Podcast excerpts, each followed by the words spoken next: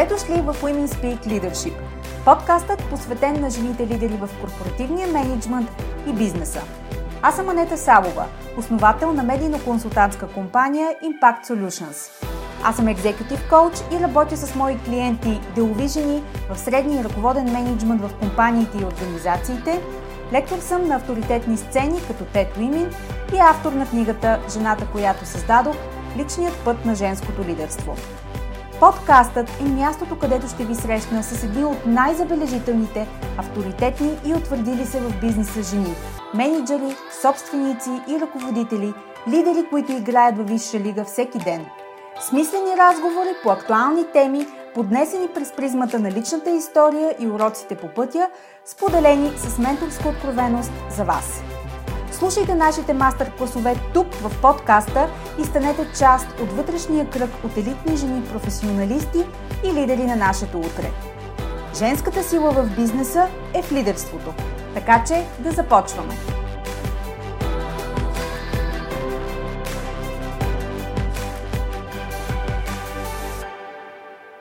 Здравейте в новия епизод на подкаста Women Speak Leadership, единственият български подкаст, посветен на жените ръководители и лидери в бизнеса.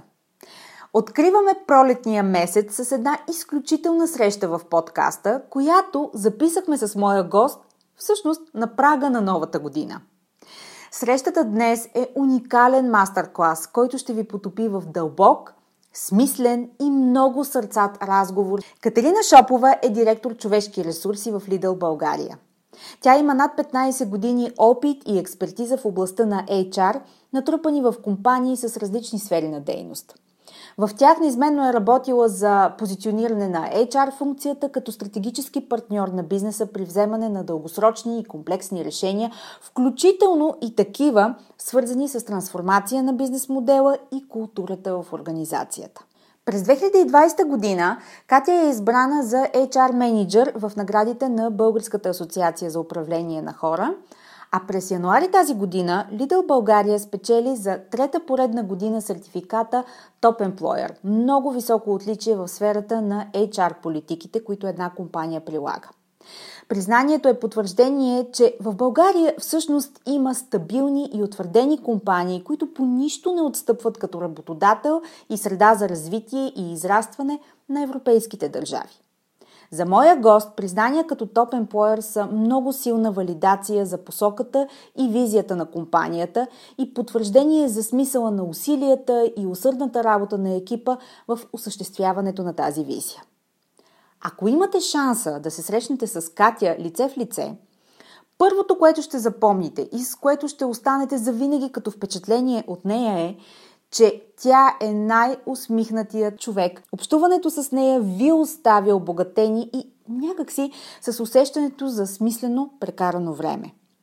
А ако я познавате от дълги години, неминуемо ще знаете, че за нея HR професията не е работа, а призвание. Ако има човек на Земята, който е в пълен интегритет в разбиранията си, вярванията си и действията си, т.е. работата си, то това е Катерина Шопова. Най-добрите компании имат нужда от най-добрите лидери, за да бъдат най-добрите.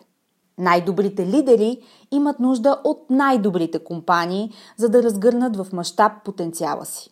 Мога само да ви кажа, че моят гост днес е там, където трябва да бъде, за да е във вихара си. Без повече да отлагам удоволствието от днешната среща, време е за мастер-клас с Катерина Шопова.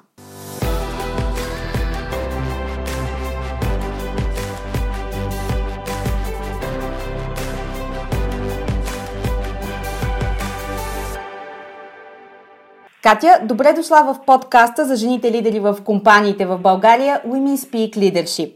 Привет, Ани! Много благодаря за поканата и наистина така за мен е удоволствие да се видиме виртуално, по-скоро да се чуеме виртуално и да имаме възможност така да докоснем и да поговорим наистина за интересни теми. Знаеш ли, откакто съществува подкаста като такъв, защото преди да бъде подкаст, това беше видеорубрика, Та в подкаста съм интервюирала вече близо 50 дами на лидерски позиции в компаниите и организациите в България. Сред тях има такива, които са мои клиенти, участници в екзекутив програмата Бранда Женско лидерство, има партньори, има разбира се и откровено такива, с които сме се срещнали именно заради подкаста.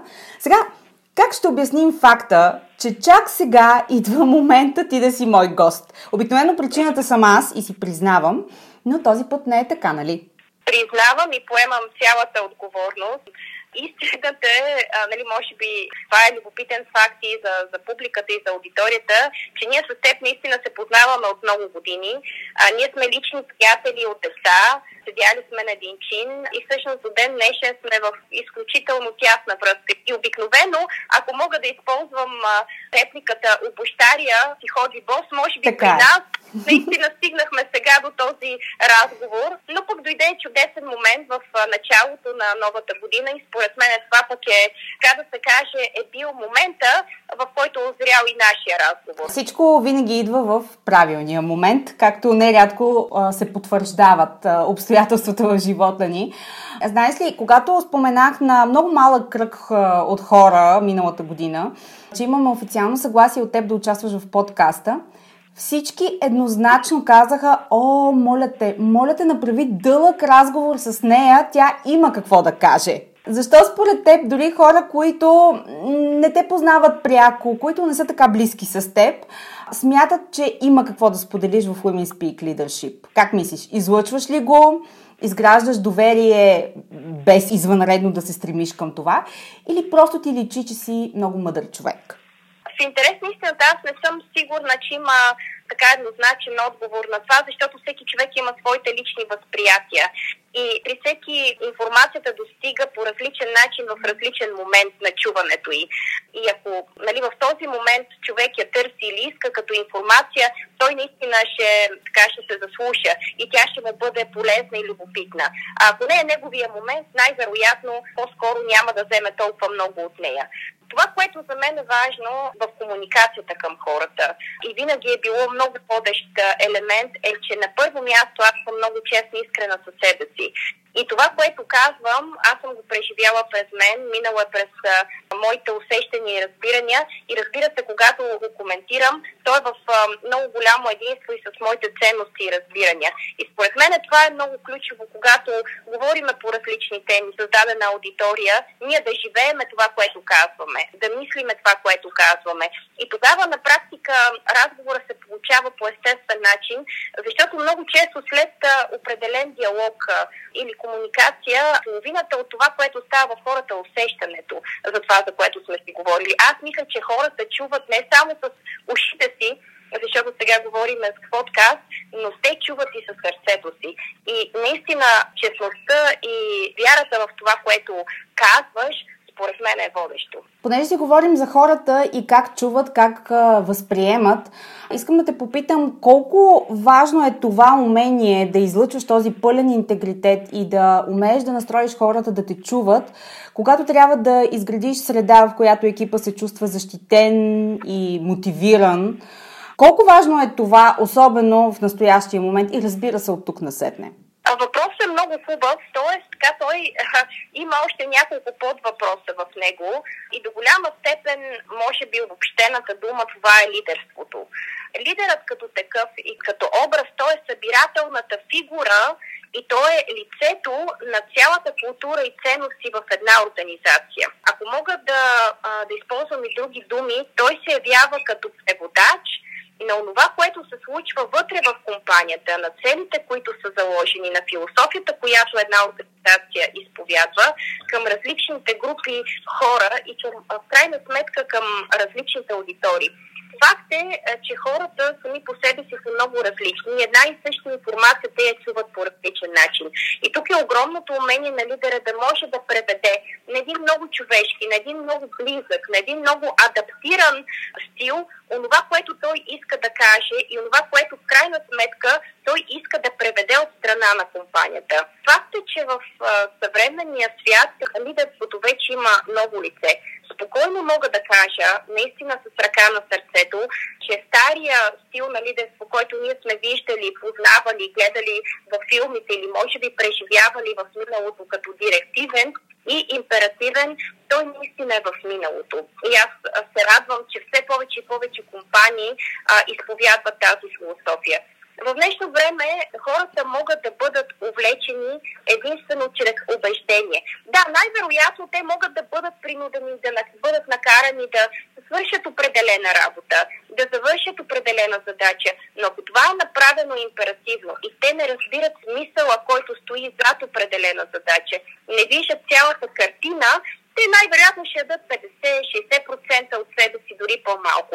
Напротив, ако те вярват а, и разбират това, което се изисква от тях, ако в крайна сметка то корелира с техните убеждения, те ще дадат дори не 100, а 120%. И тук всъщност е мястото, това, което ти сподели в самия въпрос, на новия тип лидерство, за който аз категорично вярвам, че вече е част от живота на силните организации. Спокойно мога да кажа, че Lidl като компания, защото аз съм част от, от организацията вече 4 години, не случайно поставя толкова голям фокус на лидерството. Защото може да не може да бъде измерено в материален аспект, може да не може да бъде видяно и пипнато, но всъщност самата организация много добре знае, че всъщност тя работи с хора и за хора. И лидерската култура като такава, с всички елементи на съвременния тип лидер, всъщност са тези, които правят разликата между една организация и друга. И една последна вметка тук, специално говорейки за лидерите, в днешния тип на лидерство също така се прокрадва човечността и голямата грижа, която е част от профила. Лидерите е, могат да бъдат и уязвими. Те могат да правят и грешки. И това, между другото, създава много голяма връзка между хората и между лидерите, защото те могат спокойно да говорят със своите екипи, със своите колеги, че имат страхове, а, че не са сигурни понякога дали това, което мислите в правилната посока. Именно тази уязвимост всъщност затваря картината и прави новия профил модел много човечен, изключително близък до хората, изключително прагматичен като подход. Така че, както казах, има няколко подвъпроса в своя въпрос, нали, които ми се искаше и аз да допълна в моя отговор. Знаеш, аз съм известна с това, че моите въпроси са с подвъпроси, както ти умело си регистрирала а, този феномен. И в тази връзка искам да надградим това, което ти сега сподели за лидерската култура. Само, че, както нерядко сме си говорили с теб, лидерите имат а, клиенти и вътрешни сред екипите, сред хората, вътре в организацията и външни такива. И вече проучвания още от 2007 година регистрират и замерват колко критично важни са моралът, прозрачността, устойчивостта на компанията и нейното ръководство, не само по отношение на техните служители, но също така и по отношение на а, техните клиенти, партньори, а, така наречените външни клиенти. А, как адресирате тези постулати при вас? Мога да започна от там, че всяка компания, а, тя е една неразделна, интегрирана част от средата, от обществото, в която тя оперира. Факт е, че ние в днешния свят сме много силно свързани и ще ставаме още по-свързани и зависими един от друг. И като бизнеси, и като отделни личности и индивиди. Дори това, което изглежда, че се случва някъде далече на другия край на Земята, всъщност изключително има пряка връзка с това, което се случва от другата страна на планетата. И ето COVID, когато дойде в Китай, в началото никой не вярваше, че това ще има такъв ефект върху цялата планета, но в крайна сметка имаше. И дори когато започна да отминава от Китай, доставките и стоките се бавеха към Европа. И това е само един много малък пример колко свързани сме в, в една единна верига, в която оперираме. Или ако мога да използвам и метафората, ние може да имаме много чист и подреден дом в къщи, може да имаме чудесно място за живеене. В момента, в който обаче прекрачиме прага на нашия дом и навън улиците са мръсни, има разхвърлени буклуци, така, има щупани плочки, на практика това прави нашето качество на живот много по-низко. И и, средата, в която живееме. И факт е, че аз имам невероятния късмет и щастие да работя в компания като Lidl, за която думата отговорност, тя не е само дума, а тя се живее във всеки един аспект и е изпълнена с много смисъл и реални действия на практика. И отговорност към служителите, отговорност към клиентите, към партньорите и доставчиците, отговорност и към околната среда и влиянието, която всяка организация има. И Lidl много добре като компания, аз мятам, че всяка една компания трябва да изповядва подобна философия, знае, че когато прави отговорен бизнес, когато действително инвестира с мисълта, че има значение не само активността на самата компания, но и цялостният отпечатък върху обществото и върху средата, в която оперира, това повишава нивото на целия бизнес. Защото самата компания, тя не е отделна част от всичко, което се случва. И колкото повече компании и бизнеси правят отговорен и устойчив бизнес, толкова повече плюсовете и, така, и най-накрая, наистина добавената стойност за всяка една организация ще бъде по-висока. Така че този голям интегритет като цяло има ключово значение и за бизнес на всяка компания, но в крайна сметка и за нас като отделни индивиди, като общество. Затова, за да затворя темата, това е верижна реакция всяка отделна брънка е свързана с следващата. И колкото по-отговорно действа едната, тя има този ефект върху всички останали около нея можеш да си убедена, че хората, които те слушат, по-голямата част са жени на менеджерски позиции и ръководители. Знайки твоя профил като HR директор в Lidl България, със сигурност споделят една дилема, която мисля, че всички менеджери срещат в наши дни. И това е промяната в пазара на човешкия капитал. Той се промени драстично в последните 10 години. Моето лично мнение е, че това е предизвестена промяна, не идва изненадващо. Въпреки всичко обаче е на дневен ред и тя е, промяната е такава каквато е. Всички трябва да, да я посрещнем и да я управляваме, не да се борим срещу нея. Сега, искам да те попитам, като човек, който това му е на дневен ред, с това се занимава и живее и диша тази част от твоята работа, как според теб може да се опосредства диалога, който се случва между работодателите, между компаниите и от друга страна между служителите, талантите, така че а, насреща да има мотивирани бъдещи членове на екипите на тези компании? Как може този диалог да бъде конструктивен, ефективен и в крайна сметка да е ползотворен и за двете страни? Пазара на труда е изключително променен. Той е различен. Аз мятам, че той и те първа ще се променя и ще има още динамика в развитието за България. Не само за България, за Европа и в световен план, защото ние сме също се случват нещата в България в контекста, както преди малко права препратка към предишната тема, че всеки бизнес е взаимно свързан с другите бизнеси, а реално погледнато по същия начин и с трудовия пазар, той зависи цялостно и от економиката, и от макро и микрорамката. Факт е, че в България много неща се промениха демографската криза определено започна да дава своите много големи сигнали, защото тя не беше адресирана а, преди години. Сега вече не виждаме последиците от нея.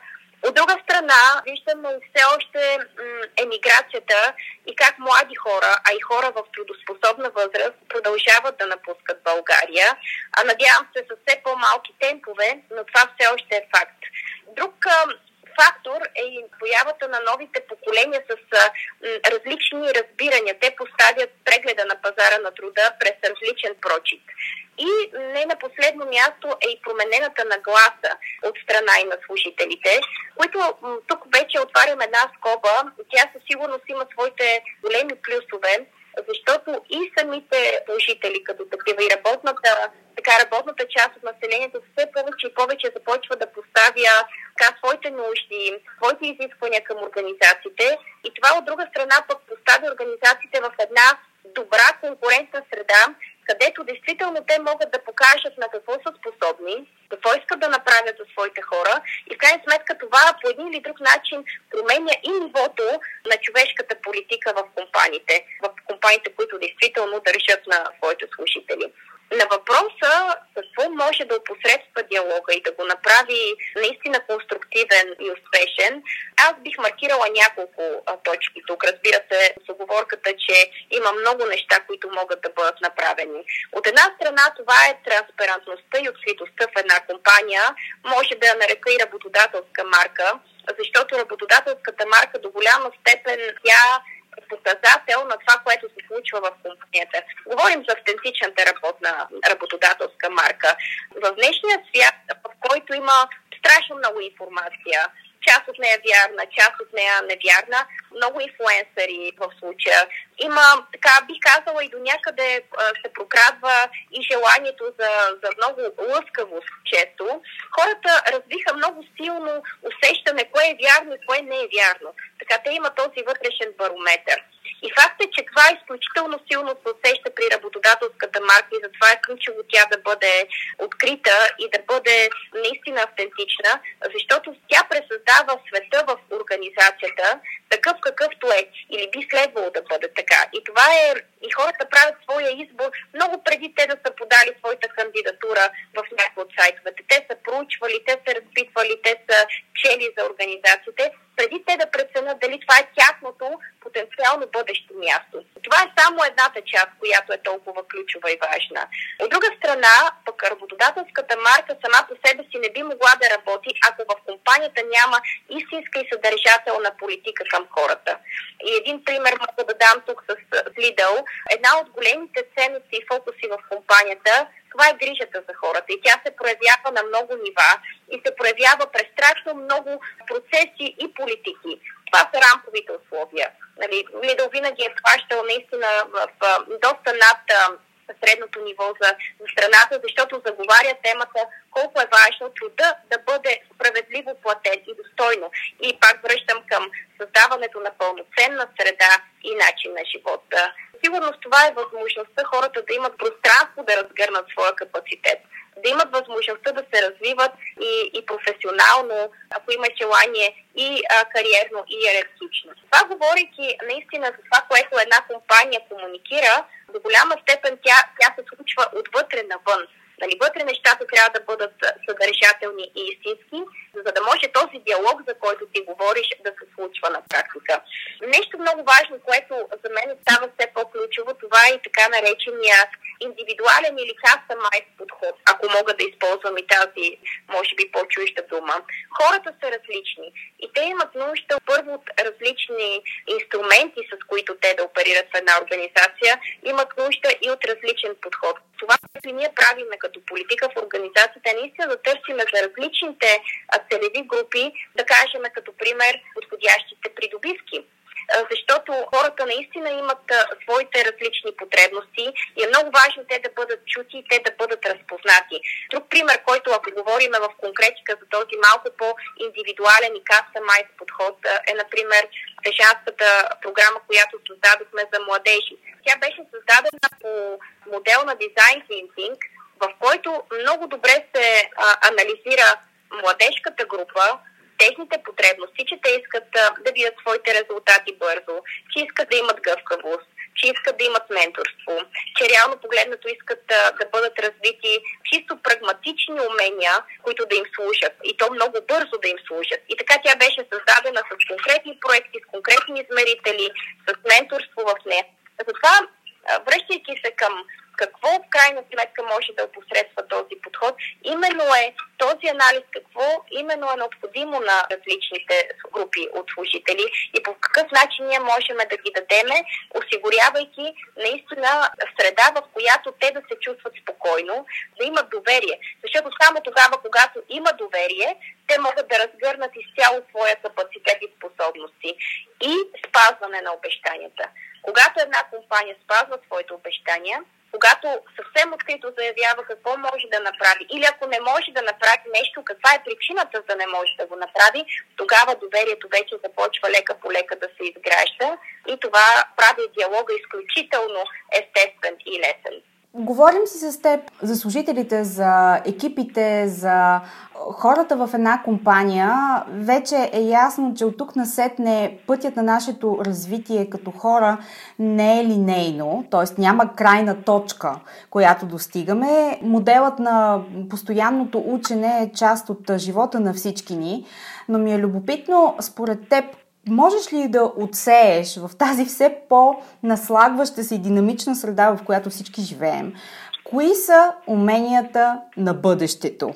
Тоест, кои са тези умения, които ще определят устойчиво развитието на професионалния път на, на хората от тук насетне? Това ми е много приятна тема, защото ако трябва да бъда наистина много конкретна, за мен вече уменията на бъдещето, за които ние говориме в последните години, те вече са уменията на настоящето. И COVID-кризата беше един до някъде тест за много от организациите и там се изведе на преден план действително в кои компании беше работено по тези компетенции, къде беше извървян определен път, защото именно организациите, които вече бяха култивирали подобни компетенции и умения на своите менеджери, за тях кризата не беше драматична. Да, тя беше трудна, беше предизвикателна, със сигурност имаше своите казуси, но на практика тя много умело успя и аз тук говоря по-скоро от опита, който аз имам в Лидъл като част от екипа, на много умело успя много бързо да пренастрои определени политики и процеси, така че много плавно да преведе служителите пред тази турбулентна, особено в първи етап в криза, която между другото продължава и до момента. Затова говоряки за компетенциите, бих казала на бъдеще тие настояще, а със сигурност една от първите това е гъвкавостта защото ригидният подход не е този, който може да преведе една компания напред. Това да имаш реално погледнато възможностите да излизаш извън на вече начертаните рамки, да можеш да препланираш бързо и да, се, да търсиш адаптивни модели в една променена среда, това е изключително критично важно и като бързина и гъвкавост за правилните ходове напред. Това, което също мога да кажа със сигурност, според мен, е и така наречената устойчивост. Защото когато една компания има много силни ценности, има много ясна стратегия, една криза не може толкова силно да я разклати. Да, тя може да промени някои процеси или пък динамиката, но тази устойчивост и това е свързано и с предишните въпроси, когато говорихме за отговорността и за начина по който един бизнес съществува. Това дава една много сериозна стабилност и сигурност и рамка. И разбира се, да, кризите не са приятни, но те по-скоро препотвърждават вече така поет път или философия. И спомена и ученето през целия живот. Това е, аз бих казала, словоположно, защото всяко нещо, което се случва, то надгражда и то учи, то създава нови умени и компетенции. Когато има този, тази отвореност на нагласите, в, и в менеджмента на компанията, и в служителите. Те знаят, че това, което ще се случи на практика, то ще им донесе, освен минусите, разбира се, като предизвикателства и плюсове. От друга страна, да учиш, да можеш да изследваш и да надграждаш, това е задължителна компетенция, според мен, за всеки един специалист от сега нататък. Преди години се говореше, че са малко професиите, които го изискват. Аз бих казала, че в днешно време да бъдеш успешен, ти трябва да имаш тази отвореност, тъй като света вече върви с светкавична скорост напред и знанията ти днес може да се окаже, че не са актуални утре. Даже е почти сигурно. Ами, най-вероятно, нали всички ние след 5 години ще разбереме, че това, което сега коментираме, вече има съвсем нови нюанси, в които да се вгледаме и да се потопим. Искам да комбинираме последните неща, за които си говорим, за уменията, които са необходими на служителите и на всички хора от тук насетне, силата на работодателския бранд, за да засегнем още един въпрос. Искам да си представиш сега, че те слушат потенциални кандидати. Можеш ли конкретно да им кажеш каква нагласа, какви умения и какво поведение ще ги отличи като успешните кандидати, когато утре се срещнат с теб на интервю за Лидъл? Да, мога и мога да бъда много конкретна в това послание. Истина е, че в момента компанията се развива много бързо и интензивно И това носи една прекрасна енергия и възможности. И за служителите вътре в организацията, разбира се, и за, и за кандидатите, които проявяват интерес към компанията. Големия, така, големия позитив е, че това е организация, която има представени всички функции в себе си. От продажби, през логистика, през финанси, IT, човешки ресурси. Тоест тук има наистина пълния набор от професии. От друга страна, е много любопитен факт, че тя е компания, която има изключително голям фокус и върху новите поколения, и върху интегрирането на младите хора. Защото тук има една много важна тема, която е свързана с това, че за да можем да имаме по-добро а, утре, ние започваме на практика от днес да не кажа от вчера, с всичко, което създаваме. И Lidl е една от малкото организации, при които а, тук има много голям безкористен фокус, с страшно много младежки програми, а, които дават възможност именно на младите хора, които нямат а, този опит. Те нямат а, може би тази убеденост, нали, на къде искат да тръгнат и по какъв път да поемат, да дойдат, да опитат за няколко месеца, било в стъжанска, може в практикантска програма, имаме дуално обучение. Това е един вид и кариерно консултиране, защото понякога човек не е сигурен точно коя би била неговата област или неговия предмет на дейност. А именно през тези младежки програми, освен че има възможност той да практикува и да научи нови неща, първо той го прави в една много защитена и подкрепена среда, където никой не очаква от него резултати сега, на момента, а знае, че трябва той да бъде подкрепен като млад човек. И от друга страна успява наистина да го ориентира много добре, когато му покаже как функционира един бизнес. И от тази гледна точка, говорейки за възможности, аз бих казала, че тук покриваме и целият диапазон на възрасти, защото от младите през хора, които са професионалисти, вече са събран опит, има достатъчно възможности. Това, което Lidl наистина търси в своите бъдещи колеги, на първо място са, така да се каже, палите от личностни качества и умения, които включват и отговорност, и коректност, и мотивация, и отдаденост, защото това е цялостната нагласа и е свързано и с ценностната система. Това е нещо, което компанията изповядва до голяма степен свързано и с а, хората вътре в организацията и навън, защото всяка една професионална експертиза, тя може да бъде надградена. Хората се учат. Дори някъде да имат пропуски, има достатъчно обучителни програми, които да им помогнат. Но факт е, че те трябва да имат правилната нагласа. Пак тук под правилна, а, аз искам да отворя една скоба, нагласата, която корелира с ценностите на организацията. Защото ако те имат хъс за работа, ако имат желание, ако имат тази настройка да създават, да участват, да работят в екипа, да вложат себе си в това, което правят със сигурност и професионално. Дори някъде да има пропуски, те ще бъдат наваксани. И тук аз много пъти в разговор съм споделяла с колеги. Професионалните умения на един човек, те са производна на неговата лична и социална нагласа, а не обратното. И затова ние винаги търсиме като цяло съвкупност самия човек като качества и разбира се и експертиза, но като част от цялостната нагласа, която той има. Ако сте редовен слушател на подкаста Women Speak Leadership и резонирате с темите в него, ще харесате нюзлетъра Leadership Notes. Ако не сте абонирани за него, силно препоръчвам да го направите на линка в бележките към подкаста.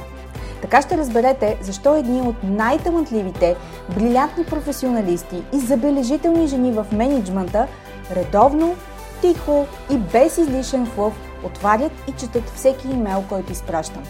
Те имат нужда от смислени разговори, перспектива и различна гледна точка към ежедневните реалности на менеджмента и лидерството. За тях е интригуващо, освобождаващо и обнадеждаващо да намерят конкретика, практичност и насоки за работата си и за себе си лично. И всичко това от някой, който е бил на тяхното място и може да ги разбере. В този нюзлетър периодично споделям забавни behind the scenes, аргументирана лична позиция по въпроси от бизнес средата и ценни насоки, които да приложите незабавно. Абонирайте се и обещавам, това ще са имейлите, които не просто четете, а които чакате с нетърпение.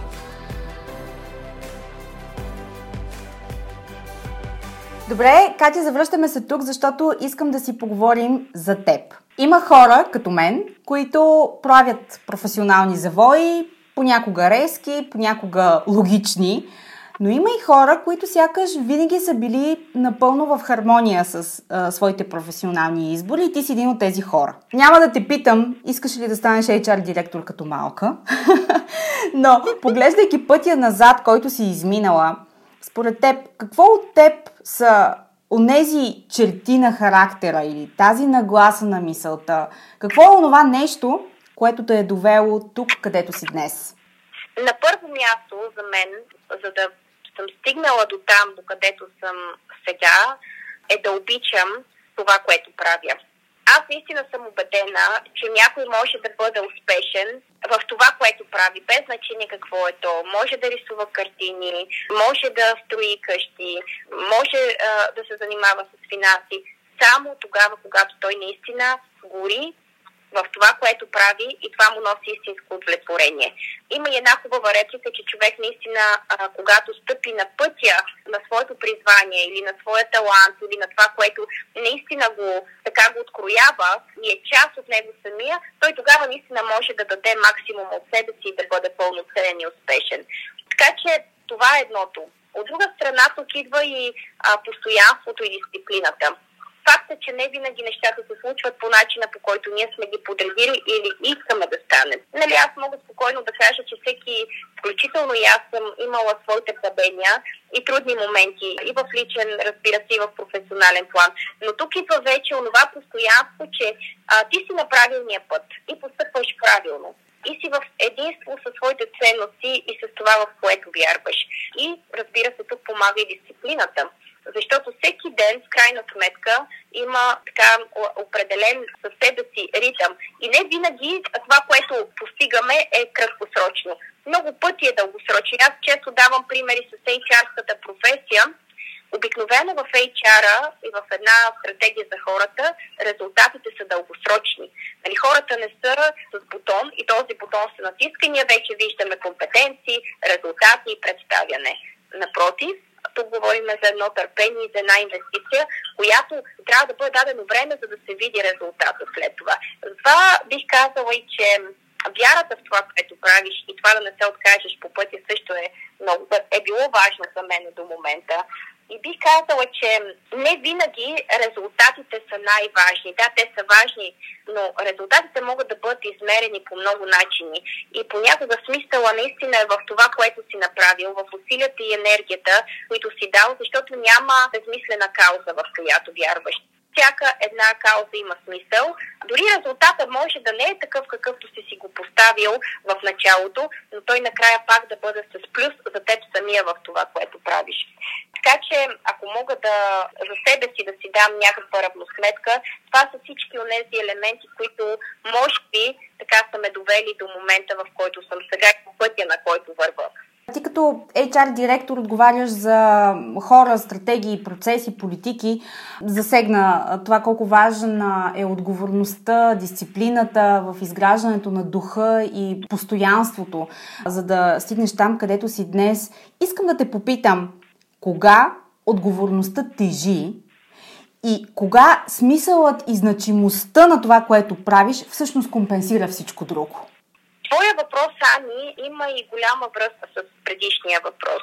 За мен отговорността няма как да тежи, ако човек прави нещата с разума си, с сърцето си, в единение със своята ценностна система. Ако той вижда, че това, което прави, има добавена стойност, че то има смисъл и че неговата работа е изпълнена със съдържание и това съдържание е удовлетворение и за него, и за екипа, и, и за организацията, в която той участва, или ако не организация за, за каузите, за които се бори, тогава отговорността бих казала, че не се усеща като тежест. И тук мога да дам един конкретен пример. Човек може да има много натоварен ден, който да бъде с много динамика, с много активности, да дори накрая да има и умора. И когато накрая на деня се случват добри неща и когато неговите усилия наистина са обенчани а с успех и нещата се получават и имат смисъл, тогава умората не се усеща. Някак си тя се абсорбира и въобще няма тази тежест. Обратно, човек може да няма абсолютно никакви активности през деня, е много леко и спокойно. Но ако неговата професия а, или това, което той прави като дейност, няма съдържание за него самия и добавена стойност, той си тръгва уморен, той си тръгва демотивиран, той си тръгва много голяма така тежест и в сърцето. И за това и в съвременния свят, аз все повече, го чувам от много хора, има значение какво работя, има значение къде работя, и има значение за кого работя. Защото това нещо е уравнението, за което говориме. Когато си в единство с ценностите си и правиш нещо, което за теб има смисъл и добавена стойност, тогава това е силата, която компенсира всички останали усилия. Сега, вероятно, ще обърна въпроса, на който ти току-що отговори, но аз продължавам да дълбая, знаеш, това го умея много добре. Ти дори да не се усмихваш, очите ти греят. Как се случва това? Как го постигаш?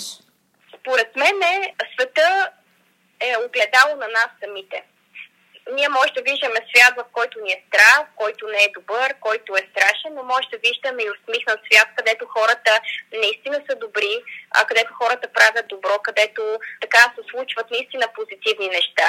И ако да кажем, дори мога да използвам метафората, нали, виждаме през призмата на едни малко по-розови очила, нали, с този нюанс, най-вероятно това ще се върне от света от другата страна. Аз винаги съм смятала, че когато една врата се затваря, се отварят няколко други. И това, между другото, ми е давало страшно много кораж и сили, защото на английски язик то се нарича да кажем, growth mindset в случая, но това до голяма степен обрисува и моята философия. А, много често хората смятат, че когато нещо лошо се случи, то задължително би довело до негативи. Но факт е, че има толкова много възможности, които ние можем да видиме в света в нас, а, стига да, да пожелаеме да не се страхуваме от всички трудности, които ни се случват и да откриваме и в определени така проблемни ситуации новите и новите възможности. А, и може би това е една от причините, поради които аз дори на, много често дори на някои проблеми, когато те дойдат, аз си казвах, а, добре, да видим сега, как можем да, да обърнем тази ситуация, как може да видим какви са позитивите. И между другото, аз виждам това и в COVID. Да, COVID е много а, тежка криза, но говорейки за организационното развитие в една а, в компаниите, той би имал и своя позитив за бъдеще. И като трансформация, и като създаване на нови компетенции, дори като сплотяване на екипите вътре и оценяване на още повече на значимостта на това, кога хората могат да бъдат свързани и могат да бъдат заедни, какво означава това за тях. Добре, аз ще си позволя да го обобщя, това, което ти каза. В крайна сметка, важна е нагласата на, на мисълта. Нали? Няма друга тайна, няма друга рецепта. Не се постига лесно.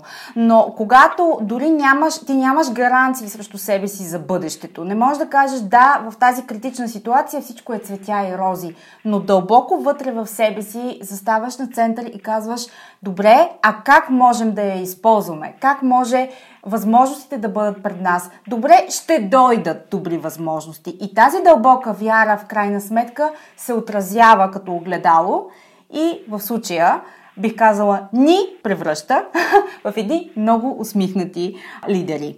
Кой е най-добрият съвет или може би урок, който си получавала до сега и да знаеш, че след това ще те попитам, кой ти го даде?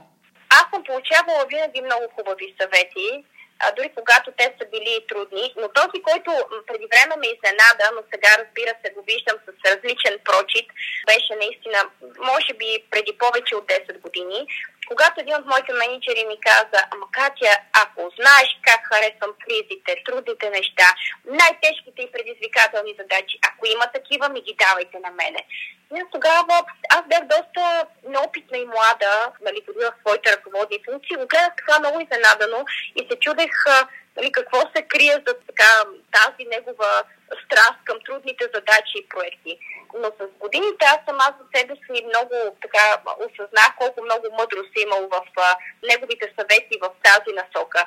Истината е, че именно в трудните ситуации и в предизвикателните проекти всеки един човек може да даде наистина най-доброто от себе си и да разкрие максимума си. Тогава той излиза извън зоната на комфорт, но тогава и неговата креативност и възможности наистина да бъде максимално пълноценен в това, което прави е и най-силна.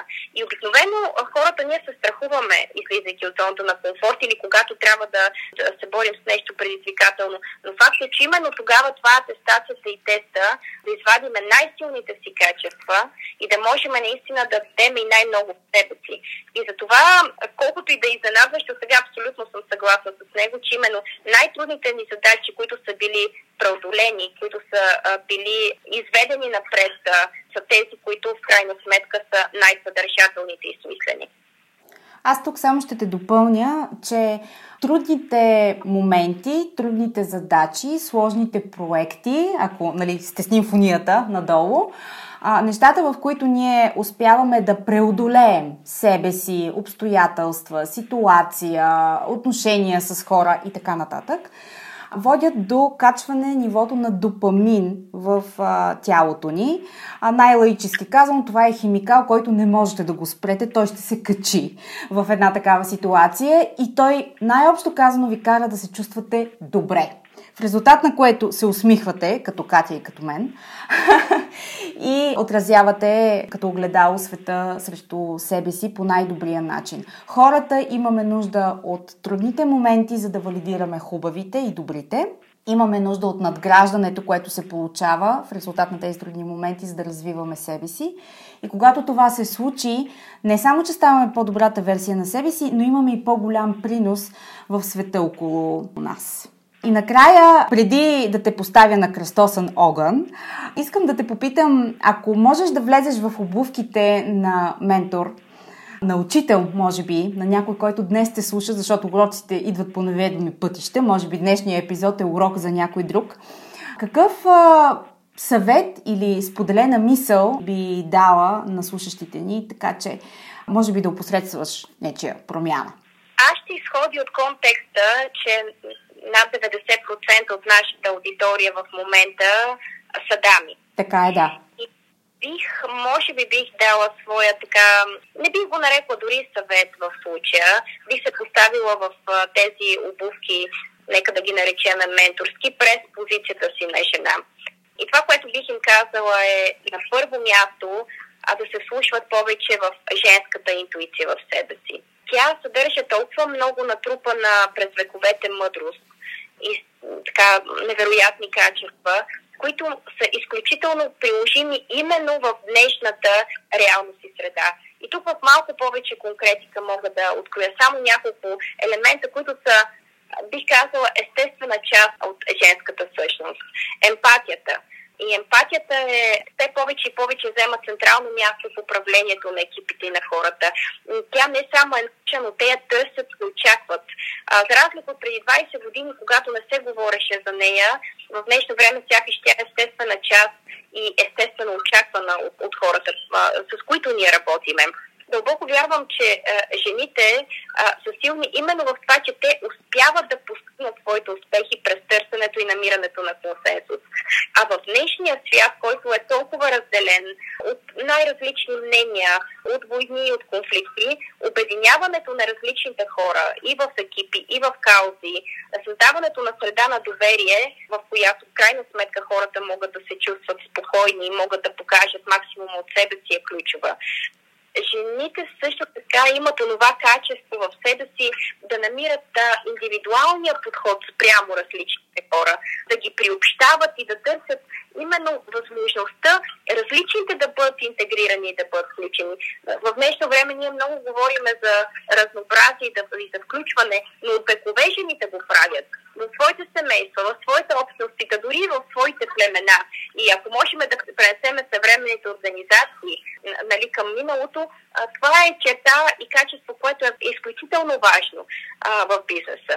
И ако направим някаква аналогия между управлението на екипите и на семействата, жените са тези, които успяват да създадат спокойствие. Дори когато така, има натоварване, има напрежение, може би има раздори те успяват да внесат онзи елемент на хармония на спокойствие, които в крайна сметка позволяват на хората действително да се съберат и да могат така да, да поемат въздух и още веднъж да пренаредат пъзела.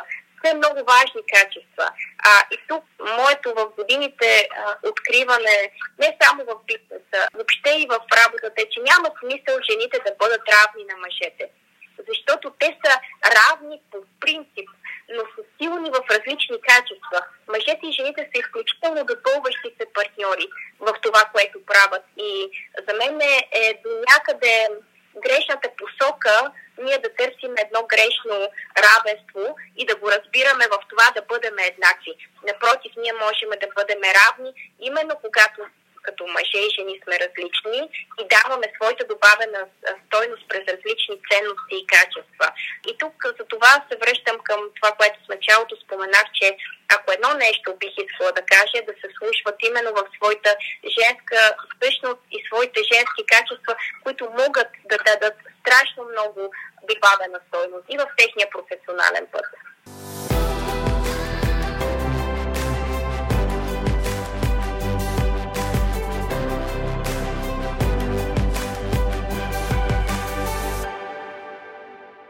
Добре, време е за кръстосани огън. Готова ли си?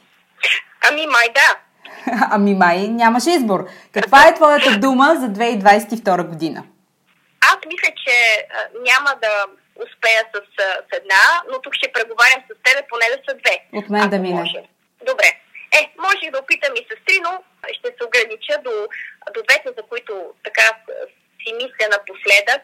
А първата е вяра наистина на нас ни трябва вяра и в това, което правиме, и в това, че нещата ще бъдат наред и нещата ще се случат по най-добрия начин за всички нас.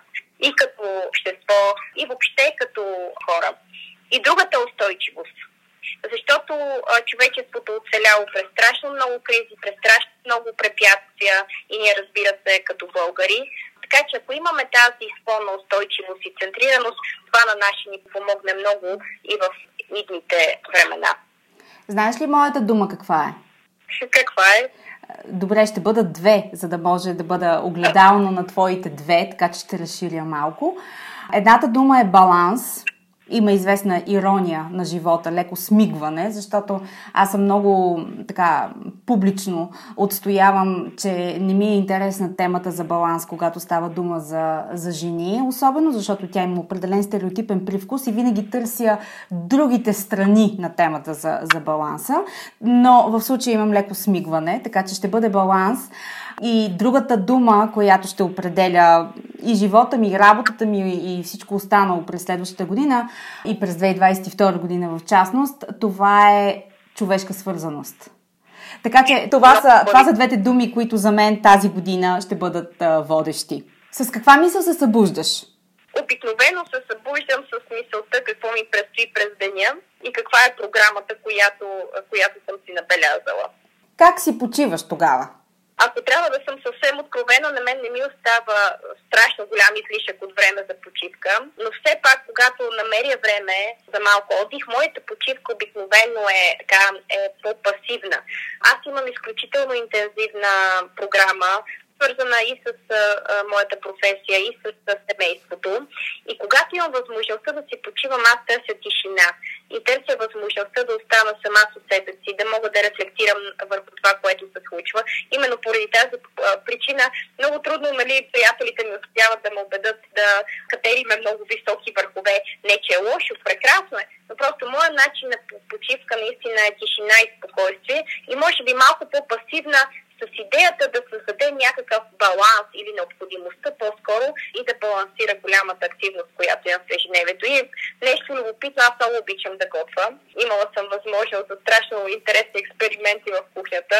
Напоследък май сладкишите се оказват а, любима зона. Не си ми казала това за сладкишите. Ще го има предвид. Добре, ще поговорим на тази тема след подкаста. За какво си изключително благодарна? На първо място съм изключително благодарна, че аз и хората, които обичам, и хората, на които държа, сме живи и здрави. Това е, може би, в днешно време всички ни осъзнахме, че няма нищо по-важно от това ние да сме, да сме здрави, да сме заедно и да сме добре. И май ситуацията навън успя много бързо да ни върне към тази основна ценност в нашия живот. Със сигурност аз съм благодарна за всичко, което ми се е случило до момента и за всички прекрасни хора, с които аз съм обградена. Имам наистина прекрасно семейство, чудесни приятели и невероятни колеги, с които работя. Имам възможност да създавам нещата, в които вярвам. Така че аз мога спокойно да кажа, че всяко нещо, което до момента ми се случило, то има своята смисъл. Всички хора, които съм срещнала, са успели да ме научат на нещо и за света, и за мен, и за тях. И всяко нещо има своето много логично място в определения момент и на определеното място. Аз съм благодарна на живота. А аз съм благодарна на теб, че случихме този подкаст и така го пускаме още в началото на годината, защото смятам, че нашият разговор а, ще бъде изключително полезен за един силен старт на тази нова година, особено след последните две. И аз много ти благодаря. За мен беше много зареждащо и много приятно преживяване да успея да направя и тази, така да кажем, равносметка на изминалата година. И може би едно намигване за бъдещите планове за следващата, но наистина така създаде една много хубава рамка на важните неща за мен. Затова също ти благодаря за този прекрасен разговор. Казвам ти до нови срещи и оф да рекър ще се разберем кога да намина за онези сладки, ще аз пак да кажа. И до скоро. Благодаря ти.